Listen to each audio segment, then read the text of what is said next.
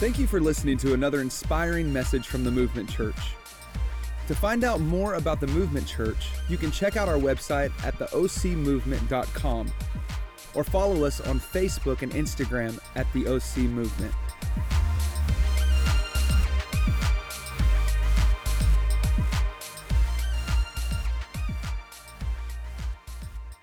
All right. Good morning, everybody. You guys are awesome. Thank you for that warm welcome. Hey, I just want to say welcome. My name is Meghan. My husband, Carey, was the handsome pastor up here just a little bit earlier with you. For those of you who are here with us for the first time, we're so honored that you're here. And I have the privilege of diving in today into part two of the series that we just launched last week. And I just want to encourage you if you weren't here last week, you're going to want to go and listen to the podcast because Pastor Carey did an incredible job just explaining what it looks like as a church for us to go all in.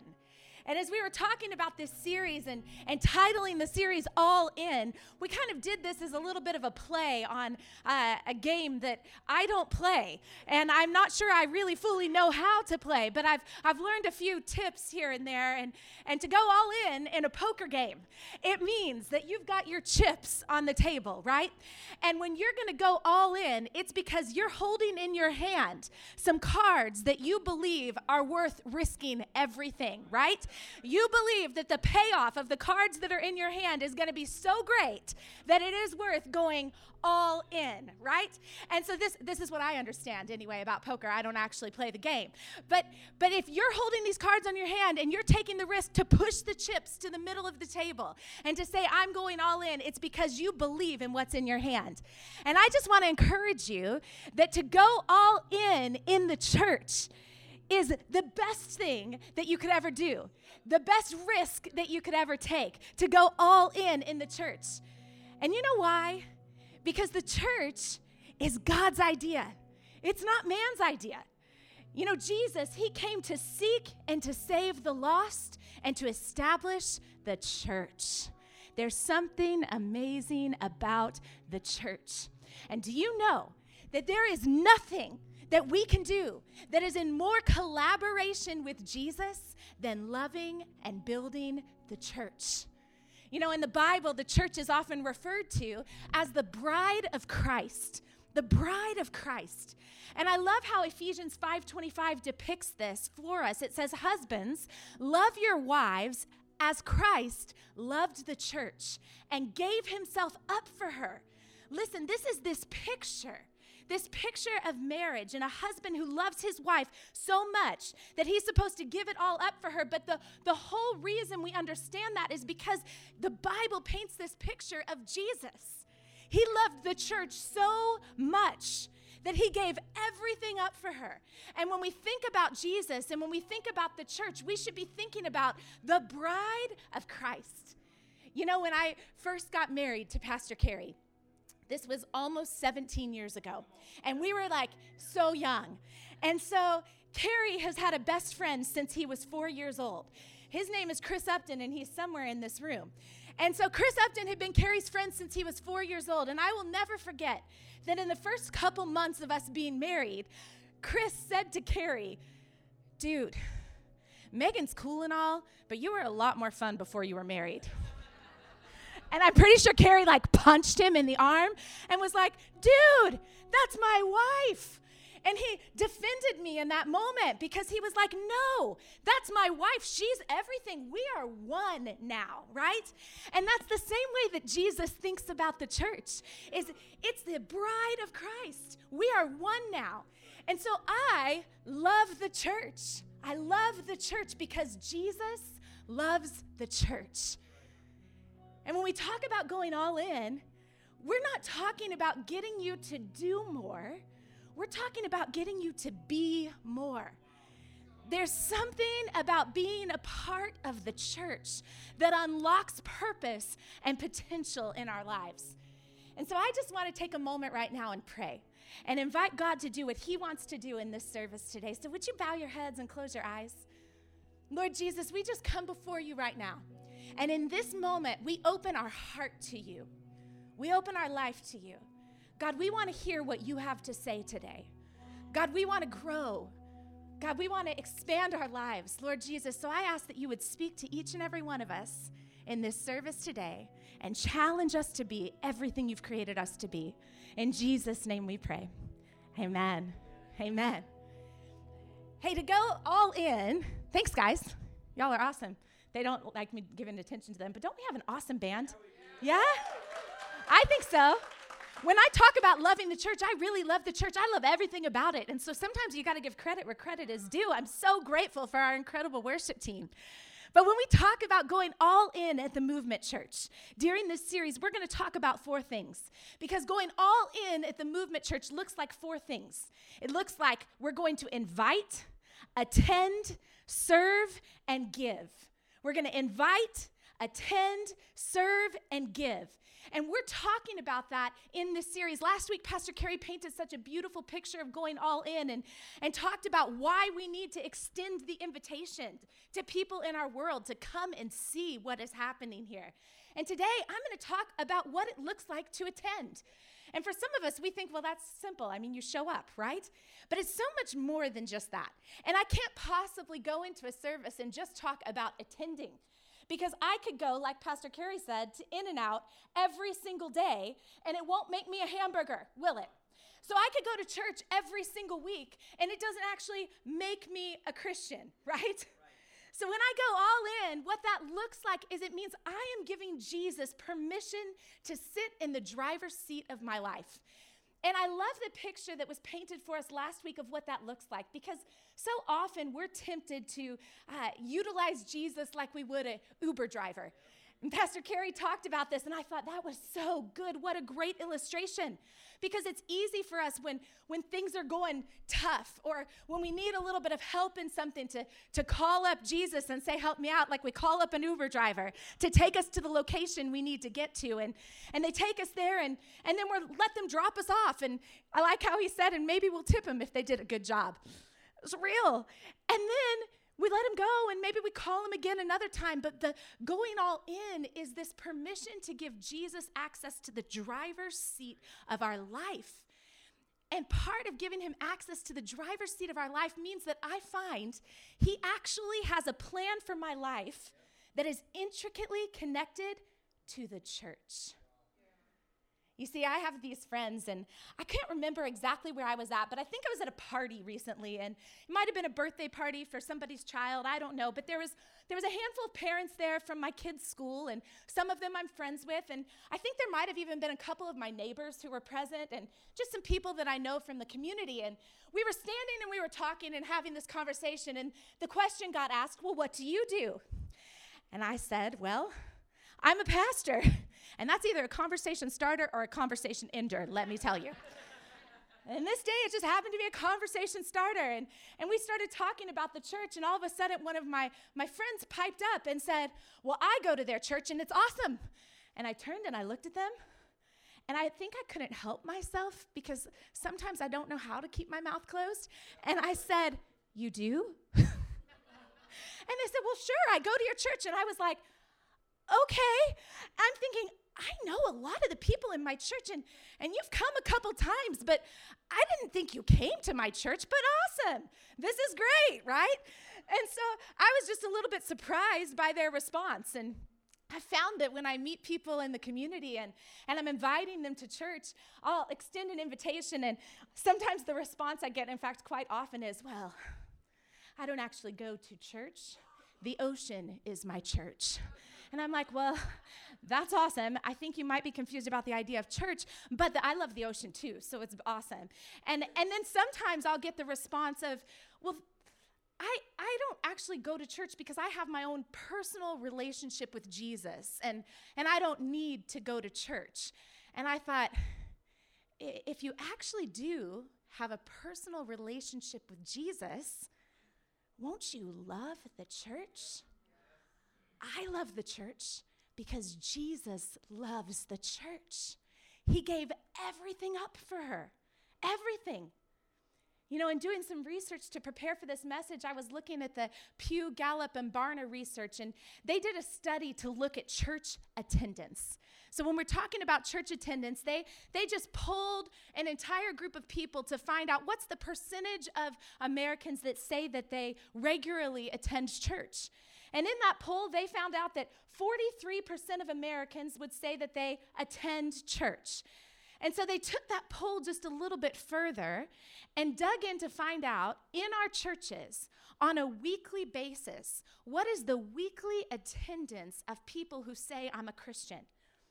And 20% of the population attend on a weekly basis, which means that every Sunday, 80% of our church is missing. Is missing. And I was blown away by this statistic because there's something so wonderful about the church. And I'm here today to talk about attending, but see, church is so much more than just attending, it's about belonging. But you can't belong without the attend, they go hand in hand. You see, inside of us, there's this innate desire to belong. But so many of us don't know where to begin. You know, we search for it, don't we? We search for it in all different places of where we're going to fit in and where we can belong. We busy ourselves and pretend that we don't actually need it.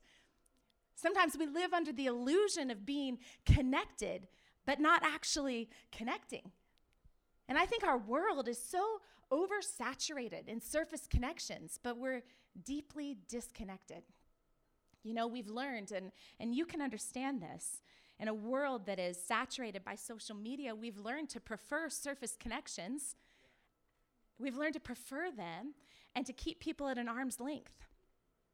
You see, I get to control what you see and what you perceive. I control your access to my life. I connect to the point of my comfortability. You see, I can belong to a lot of things. In fact, I belong to the CRA middle school parents Facebook page. Yes, I do. I belong to it. And I, I occasionally do hop onto Facebook.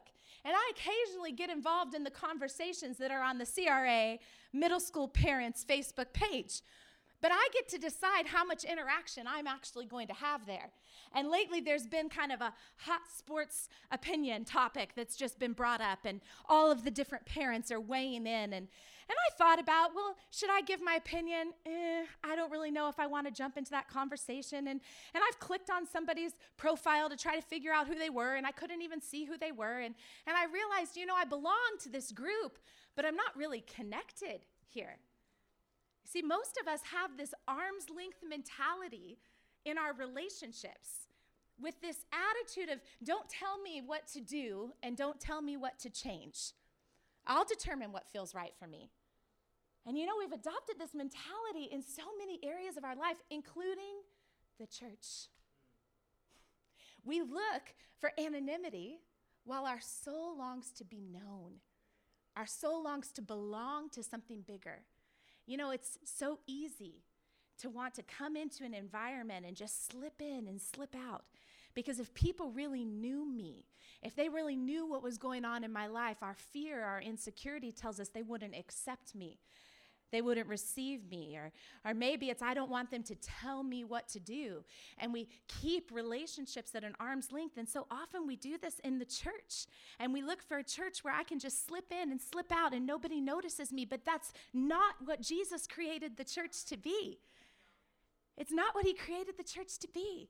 And the danger of this connection without authentically connecting, it lends to lives that never go past the surface, right? It triggers insecurity and inferiority, comparison, competition, judgment. It contributes to a shallow belief system, which says, well, I'll take the part I want, but the stuff that I don't like, I'm not going to have anything to do with that and we miss out on relationships. We feel a void of fulfillment because we never go deep enough to actually be challenged in our purpose. You see, God's plan for Christ followers, that's us. If you're in the room today and you call yourself a Christ follower, this is God's plan for you.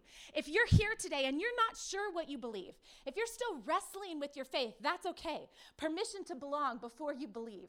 You can just sit back and relax today and enjoy the message. But if you're here today and you call yourself a Christ follower, this message is for you.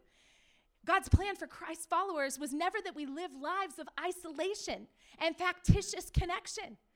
But his plan was that we be adopted into and find relationship in his family, which is the church. It's the church. You know, are there anybody, any people in this room that actually love to work out? Raise your hand.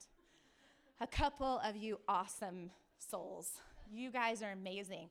And um, here's the thing I don't. I know it's necessary. I really do. And, and have any of you, please, I hope that I am not the only one going to raise my hand on this, but I will if it's just me. Have any of you ever gotten a membership to a gym? And maybe on the initial part of the membership, you showed up multiple times a week, and maybe you stood strong for a whole month, and then it kind of slowly started to dwindle off, and you were like there once a week, and then maybe once a month, and then you had this membership and you realized you weren't even using it at all. Is there anybody in the room who has done that before? Oh, thank you. I'm not alone. You see, I had a membership to 24 Hour Fitness.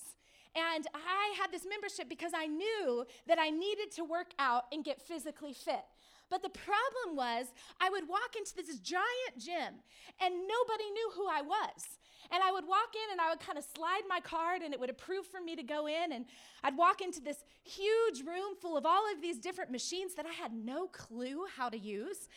And I would go in and I'd get on the treadmill because most people know how to work a treadmill. And I would use the treadmill for 30 minutes and then I'd walk around to all the weights and I would look at them and I'd read the instructions. And if I felt like they were simple enough, I might try to use it a little bit. But I didn't really know what I was doing. And slowly but surely, I just kind of trickled off in my attendance to the gym. I knew it was important, but I wasn't really connected there. And I really had no idea what was happening. And I finally just recently got my act together and realized I have got to be consistent with this working out thing, even if I don't like it. And I joined a gym called Orange Theory. Anybody ever heard of Orange Theory? Okay, this is not an ad promotion here, but I'm just going to tell you my experience. I joined this gym called Orange Theory. And from the first day that I walked into the gym, the manager memorized my name. And every day that I've walked into the gym since then, he says, Hi, Meghan, how's it doing? How's it doing? How's it going? How are you doing? And, and he memorized my name and he, he would ask me questions about what I wanted to accomplish. And so every time I see this manager at the gym, he's checking in on me. How are your goals coming? Are you working hard? Are you staying consistent? I'm like, yeah, I'm here, I'm here. You know, I'm all nervous about it. And then I go into this classroom environment where there's treadmills, rowers, and the floor. And I don't get to figure out what I'm going to do. They tell me what I'm going to do. And I get on a treadmill and I didn't think I was a runner. In fact, I told them I'm not a runner. And they were like, Yes, you are. You're going to be a runner. And I was like, Okay. And so like I'm gonna be a runner. And so I get onto the treadmill and they start you out at base pace. And I'm like, okay, I might be able to do this. It's like this slow jog. And then there's a coach in the room, and the coach constantly tells you what you're gonna do. You're going from base pace to push pace to base pace to push pace to all out. And they want you to like sprint on the treadmill. And the thing about this is, I don't have to know what I'm doing. Someone is helping me discover it. And over the past six months, I've actually become a jogger. I'm like, this is this is really good, you guys. And so I'm learning how to jog, and I've been learning how to use the weights properly. And I've been learning how to work out and build my endurance. And you know what? On the days where I don't feel like running, there are people on either side of me that are like, come on, you can do it. And I'm like, oh, okay. And it, sometimes it's so frustrating. There's this one woman who was always excited. And she, I'm serious. Every time she's in there, she's excited. It can be 6:15 in the morning and she's happy about it. And I'm on the treadmill like I got to do this and she's like, "Woo! Woo!" First I was like, please stop yelling. but now I'm like, this is exciting. We're doing something, we're accomplishing something here. You see, I've learned how to do the workouts and I'm getting stronger. And this is what church is meant to be like. This is what church is meant to be like. I cannot work out alone. When I work out alone, there's no challenge and there's no accountability. There's no one to help me if I fall down. And there's no one to say, don't stop running. You can do it. Don't give up. This is what church is meant to be. We're meant to belong. Ephesians 2 19 through 22 says, So then you are no longer strangers and aliens, but you are fellow citizens with the saints and members of the household of God, built on the foundation of the apostles and the prophets Christ Jesus himself being the cornerstone, in whom the whole structure, being joined together, grows into a holy temple in the Lord. In him, you also are being built together into a dwelling place for God by the Spirit. You see, church is a conglomeration, a giant group of people who God has brought together. And he says, You are now family. You belong. And the thing about family that I think is worth considering is that family gets in your business whether you like it or not, don't they? They do. And family, you've got some people in your family whom you talk to every single day. And you've got some people in your family who are maybe a little bit weird. And you just see them at holiday gatherings, but they're still family. They see you at your best and they see you at your worst. They know what your hair looks like when you wake up in the morning. They know the embarrassing stories. They're loyal. Family is loyal and they'll fight for you. I'll never forget when Brooklyn was little, in like second or third grade, she had this friend who was talking badly about her at school. And she was so upset at home and had told us about it. And we started helping her work through that issue. And eventually we had that friend over for a play date. And Brooklyn left the room where they were playing and went to get something to drink, I think, and all of a sudden I heard the door slam. And I was like, what's happening? And I raced back to the bedroom and opened the door. And Avery, at three years old, was standing there with her hands on her hip and her finger in this girl's face saying, Don't be mean to my sister. I was like, It's okay, Avery. But family is loyal. Family is far from perfect, though but it's where you belong. Romans 12, 4 through 6 says, In this way, we're like various parts of the human body. Each part gets its meaning from the body as a whole, not the other way around. The body we're talking about is Christ's body of chosen people. Now, listen to this. Each of us finds our meaning and our function as a part of the body. But as a chopped off finger or cut off toe, we wouldn't amount to what much, would we? So, since we find ourselves fashioned into all these excellently formed and marvelously functioning parts in Christ's body, let's just go ahead and be who we're made to be without enviously or pridefully comparing ourselves with each other or trying to be something we aren't. Listen, that scripture is just a reminder. We are meant to be a part of something. We're not good on our own. We were made to be a part of the bigger picture. I love that Paul, he's one of the main writers of the New Testament. And when he wrote the New Testament, he wrote a letter to the Ephesian church. And in this letter, he prays this prayer, and, and theologians have likened it to the same prayer that Solomon prayed when he dedicated the temple to God. And in Ephesians chapter 3, verse 14 through 21, Paul says, For this reason, I bow my knee before the Father from whom every family in heaven on earth is named, that according to the riches of his glory, he may grant you to be strengthened with power through his Spirit in your inner being, so that Christ may dwell in your hearts through faith, that you, being rooted and grounded in love, may have the strength to comprehend, listen, this is not on your own, with all the saints, what is the breadth and length and height and depth and to know the love of Christ that surpasses knowledge. That you, but this you is not talking to a singular you, this you in the Greek is talking to a plural you, that you may be filled with all the fullness of God. Now, to him who is able to do far more abundantly than all that we ask or think, according to his power at work within us, to him be the glory where? In the church and in Christ Jesus throughout all the generations, forever and ever. Amen. This was a dedication prayer by Paul establishing the Christian church. And I love that he started it in verse 14 with, For this reason I bow my knees before the Father, from whom every family in heaven and on earth is named. Because Paul is linking us to family here. He's never talking to an isolated human, he's always talking to a united church. Paul's assumption is that you are planted in the church. So, why the church? We talked about this in the beginning. Jesus came to seek and save the lost and establish the church. The church is God's vehicle for reaching the lost as well as developing faith filled believers.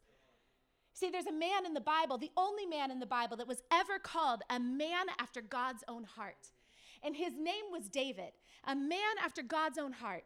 And David wanted to build a temple for God, a church, right? He wanted to build it, and he wasn't going to be able to build it in his lifetime. God told him that his son Solomon would build it. And so in First Chronicles chapter 22 verse 5, David said this, Solomon, my son, is young and inexperienced, and the house that is to be built for the Lord must be exceedingly magnificent, of fame and glory throughout all lands. I will therefore make preparation for it. So David prepared abundantly before his death. I love that he said, the temple of God, the church, should be magnificent. It should be world renowned. Why? So that the church can be known? No, because God is magnificent. God's name should be world renowned. And you see, this man in the Bible who was known as a man after God's own heart, he had a heart for the house of God. That should teach us something. And I love that when Solomon, he actually did complete building the temple and he was talking to God and praying, God spoke to him in 1 Kings chapter 9 verse 3 and said this, I've heard your prayers and your supplication which you have made, and I have hallowed this house. I've made it holy, which you have built, and I've put my name and my presence there forever. My eyes and my heart shall be there perpetually. You see, great things happen in the church. Great things happen in the church. It's the place where God's eyes and his heart will always be. You see, all around this, this community, all around this region, there's a lot of great churches, many of them having services right now, all different expressions. They're all just a little bit different. But the church is the place where God's eyes and his heart will always be. And when we're trying to figure out how do we plant into a church, it's just important to know this is the family you get to choose. it's an awesome thing, right? This is a family you get to choose. And every family has its own vision. Every family has its own mission. My family has a mission statement. But you were made to belong to the church. So some of you are here today and you're looking for a church home. And you're going, I don't know where I belong. Well, I like to think the search is over. Welcome home. But here's the thing you want to ask the questions. You want to find out the vision, find out the mission. In fact, we're giving you an opportunity to do that today if you haven't done that yet. Right after second service, we have a welcome to church party, and we'll tell you everything you need to know and get to know you a little bit better. We'd love to have you there with us. But I think the movement church is an incredible church. I'm a little biased, I know. We're not a perfect church by any means. Do you know why? Because you're here. It's real. But this is the church. It's the living, breathing expression of my God. It's the object of his affection and his attention. And Paul knew this. So when he prayed this prayer for the church, he said, For this reason I bow my knee before the Father. I'm, I'm coming before him, from whom every family in heaven and on earth is named. That according to his riches and his glory, listen, Paul's reminding the church that God has plans for us. This is one of the reasons we come to church. This is one of the reasons we gather because sometimes we need to be reminded. God has plans for you, and His plans are always based on His resources, not our own. As I was praying over this message, I just felt so strongly there's some people in the room who have these big desires for ministry, maybe, and some big desires for being used by God. And you've been trying to do a lot on your own and trying to figure it out on your own. And I just want to remind you that God's plans always have to do with His resources and not our own. And so there's something that God will unlock in you as you're faithful with what's in your hands. I just want to encourage somebody with that this morning. Says that according to his riches and glory, he may grant you to be strengthened with power through his spirit in your inner being. See, Paul was praying for strength for the church in our inner man. One of the reasons we gather is to be reminded of the faith generator, of the hope generator, of the determination generator. You see, we tend to give up on the inside before we give up on the outside. And so we gather with people who are going to remind us who we're called to be. We gather and we sing songs of worship that remind us of the faithfulness of God. We gather and we hear a message that's taught to remind us how to live our life. In verse 17, he said, So that Christ may dwell in your hearts through faith, that you being rooted and grounded in love, that dwell in your hearts, that's that reminder to let Jesus take up permanent residency in my life. That's my reminder that I need to allow him to sit in the driver's seat, to be in charge of the direction of my life. That's that reminder. To be rooted and grounded in love is not just love for God. Listen, in this chapter, he's talking about love for one another. When you look up the word rooted in the Greek there, it says it's like a living tree which lays a hold of the soil and twists itself around the rocks and cannot be upturned. To be rooted means you can't be upturned. You know, there's this place on my bucket list that I would love to visit, and I haven't been there yet, even though I live in this beautiful state but it's the redwood forest. Has anyone ever been there? I can't wait to go.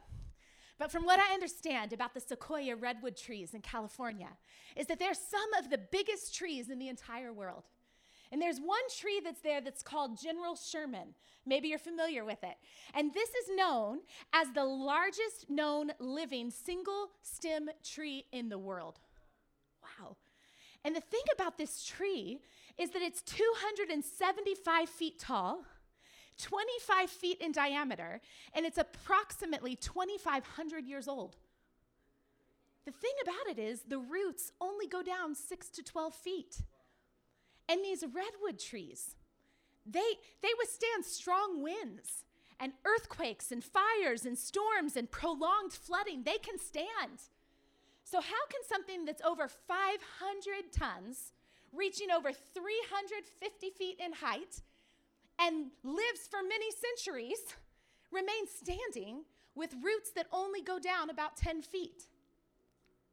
Do you know that the redwood trees, the roots of those trees are intertwined with all of the other redwood trees in the forest? They are literally holding one another up in the winds, in the storms, in all of natural disasters that are going to come and going to hit, those redwood trees are standing because their roots don't just go deep, they go out. And that's what church is meant to be. Church is a place not just where you attend, but where you belong, where you're connected to a family and you realize that it's not just about you. It's about what God's doing in you and through you. And our roots begin to go out and they grab a hold of the people that are in our world. And when the storms of life come and things get crazy, because they will, you're connected to a source that is dug in to who Jesus is and reached out and connected to his church. Jesus loves the church. It's his vehicle for reaching the lost, for developing faith filled believers. Jesus loves the church. And do you know that he created it as this fertile soil for your life to flourish? Psalm 92 is one of my favorite chapters in the Bible. I don't know why it makes me emotional, but I just think there's nothing I could love more than building the church.